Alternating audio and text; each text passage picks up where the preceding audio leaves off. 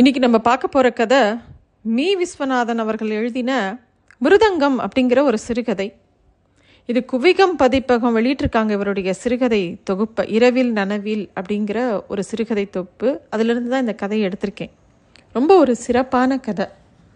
பொதுவாக நம்மளை சுற்றி இருக்கிறவங்கள பார்க்குற போது அதில் யாராவது ரொம்ப திறமையாக இருந்தால் அவங்கள நம்ம பெருசாக கண்டுக்க மாட்டோம். அதுவும் நம்மளோட அணுக்கமாக நெருக்கமாக இருக்கிறவங்களோ மேலே நமக்கு ஒரு பெருசாக ஒரு மரியாதையோ இல்லை அவங்களோட அவங்கள முத வாய் விட்டு பாராட்டுறதுங்கிறதே நமக்கு அவ்வளோ சுலபமாக வராது.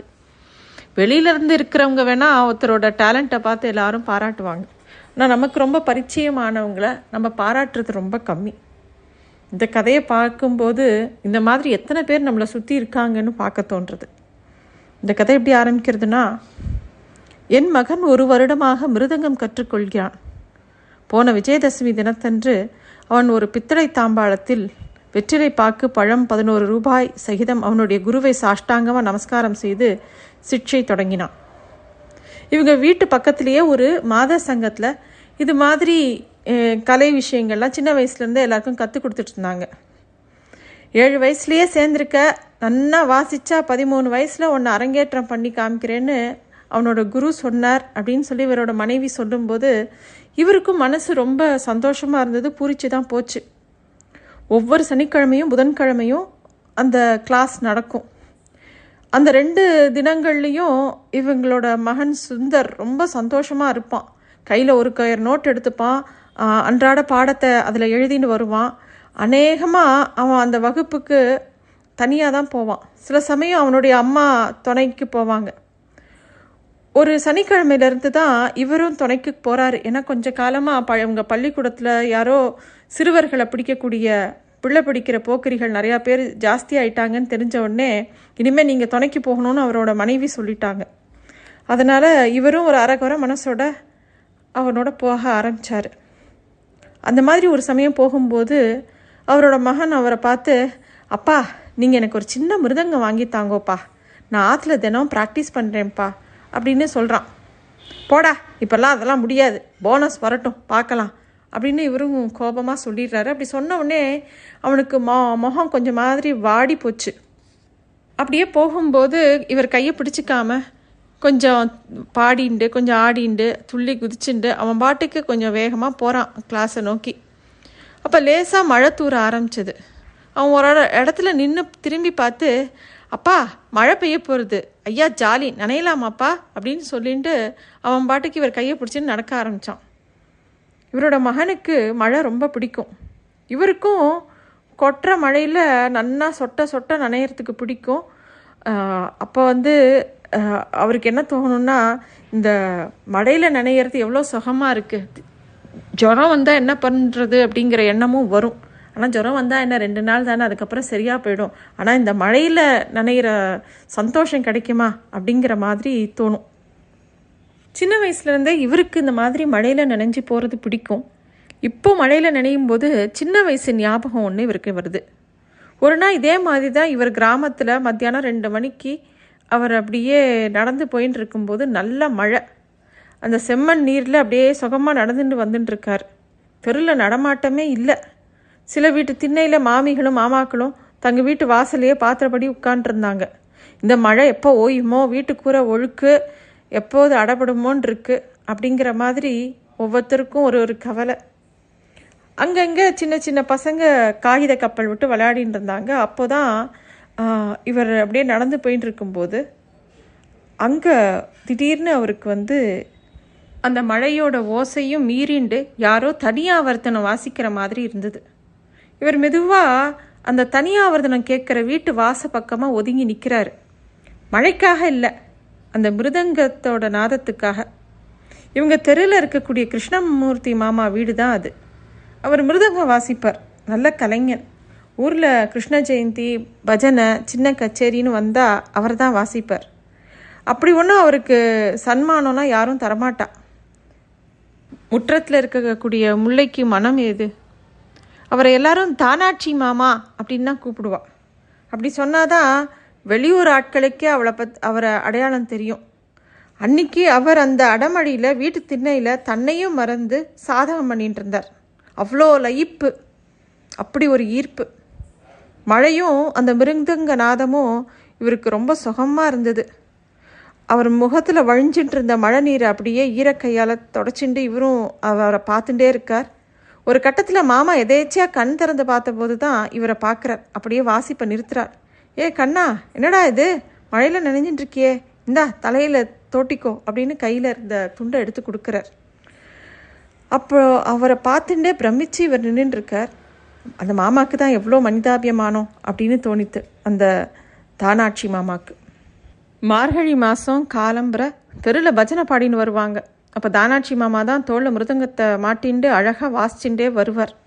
அந்த அதிகாலை வேலையில் சுகமான அந்த நாதத்தில் எல்லாரும் வீழ்ச்சின்னு அந்த பஜனை மடத்துக்கு கூடவே போவா இவரும் போவார்.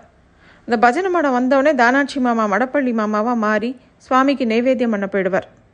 அவர் அப்படியே வாசிச்சிருந்தா கூட அந்த ஊரில் இருக்கிற பெரியவர் ஏ தானாட்சி மிருதங்கம் தட்டினதெல்லாம் போதும்.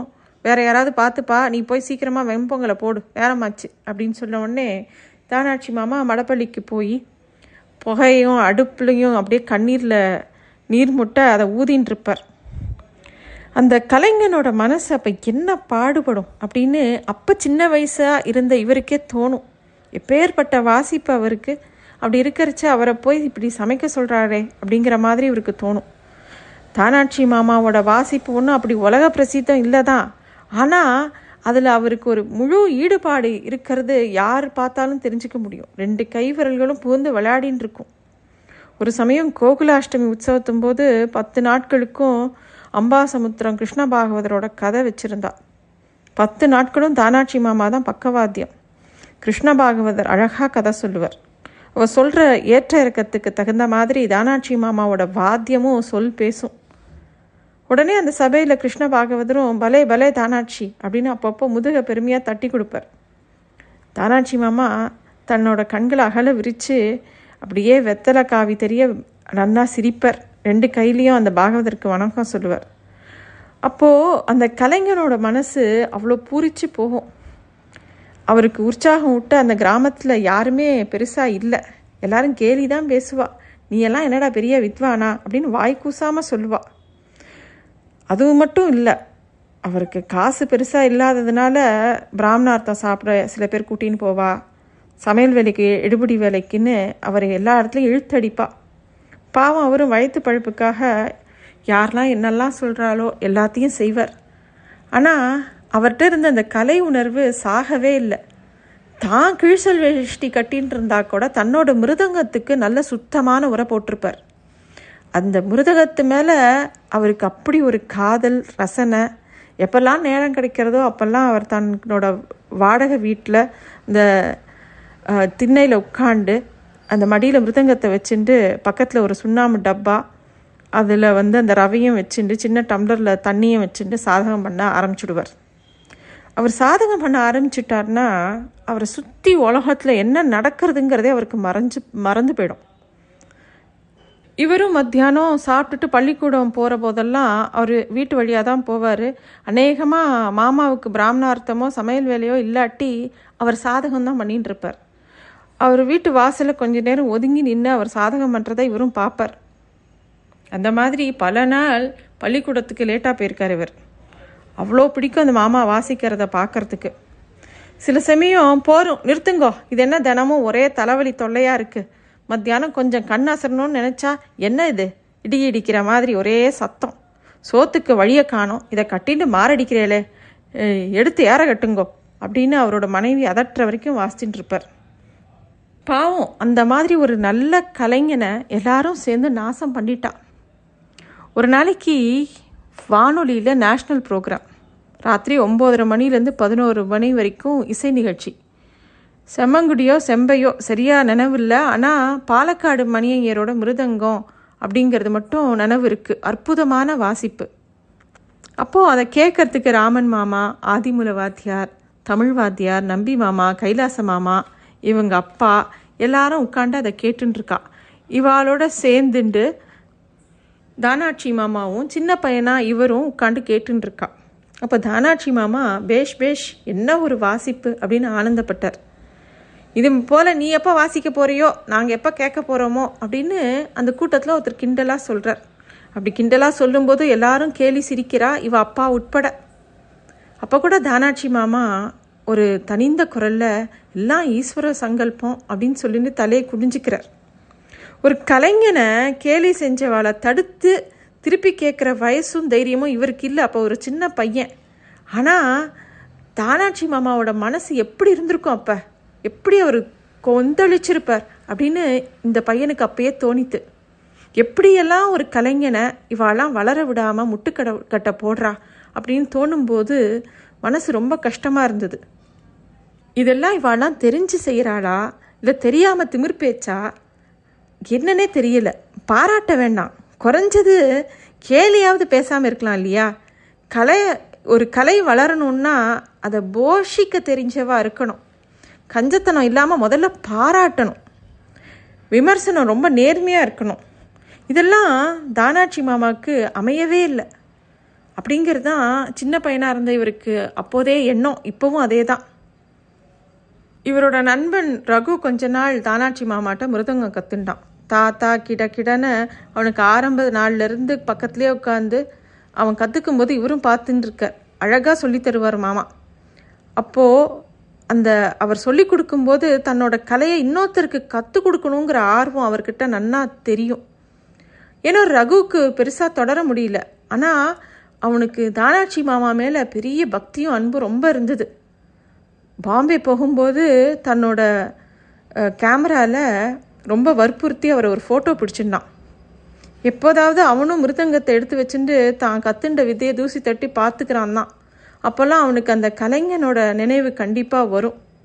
ரகு இப்போ பாம்பேயில் ஒரு உயர் வங்கி அதிகாரியாக வேலை பார்க்குறான். அந்த ரகுவும் இவரும் சந்திச்சுக்கும் போதெல்லாம் ஒரு வரியாவது தானாட்சி மாமாவை பற்றி பேசாமல் இருந்ததே கிடையாது. அவர் எப்பயும் நினைப்பா. அந்த அவருடைய கலை இவாளுக்கு ஞாபகத்துக்கு வரும். இவா கிராமமும் ஞாபகத்துக்கு வரும்.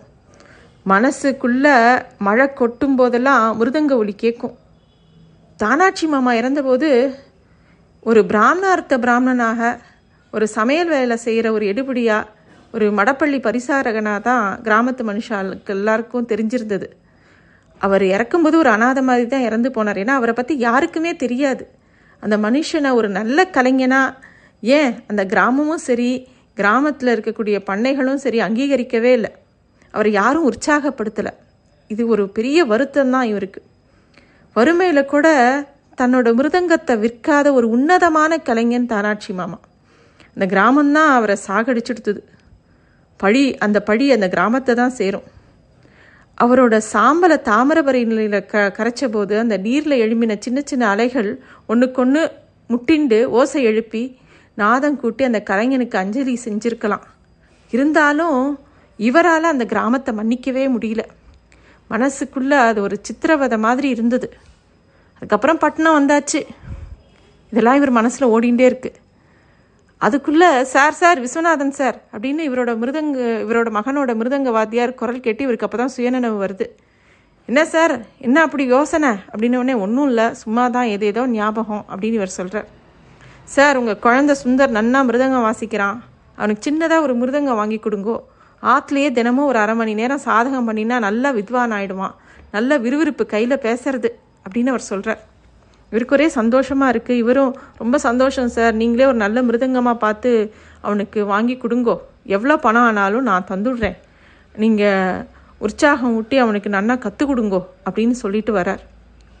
இவருக்கு இவரோட மகனோட மிருதங்க வாத்தியாரை வணங்கிட்டு அங்கேருந்து கிளம்பும்போது இவரோட மகனுக்கு ரொம்ப சந்தோஷமாக இருந்தது.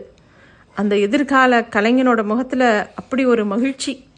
தன்னோட மகனை தன் பக்கம் இழுத்து ஆசையாக ஒரு முத்தம் கொடுக்குறார். அப்படியே வாசலுக்கு வரா ரெண்டு பேரும். அப்போது இன்னமும் மழை வந்து தனியாவர்த்தனை வாசிக்கிற மாதிரி இவருக்கு தோணித்து. வீட்டுக்கு போனப்புறம் தானாட்சி மாமாவோட பழைய ஃபோட்டோவை தேடி எடுத்து சுந்தரோட பாட்டு நோட்டில் ஒட்டி வச்சிடணும் அப்படின்னு இவர் நினச்சிக்கிறார். அப்பா நினைஞ்சுட்டே ஆற்றுக்கு போகலாமாப்பா அப்படின்னு இவரோட புள்ள கேட்குறான் ஆஹா அப்படிங்கிறார். இவரும் அவனும் மழையில் நடந்து போகிறான் நன்றி.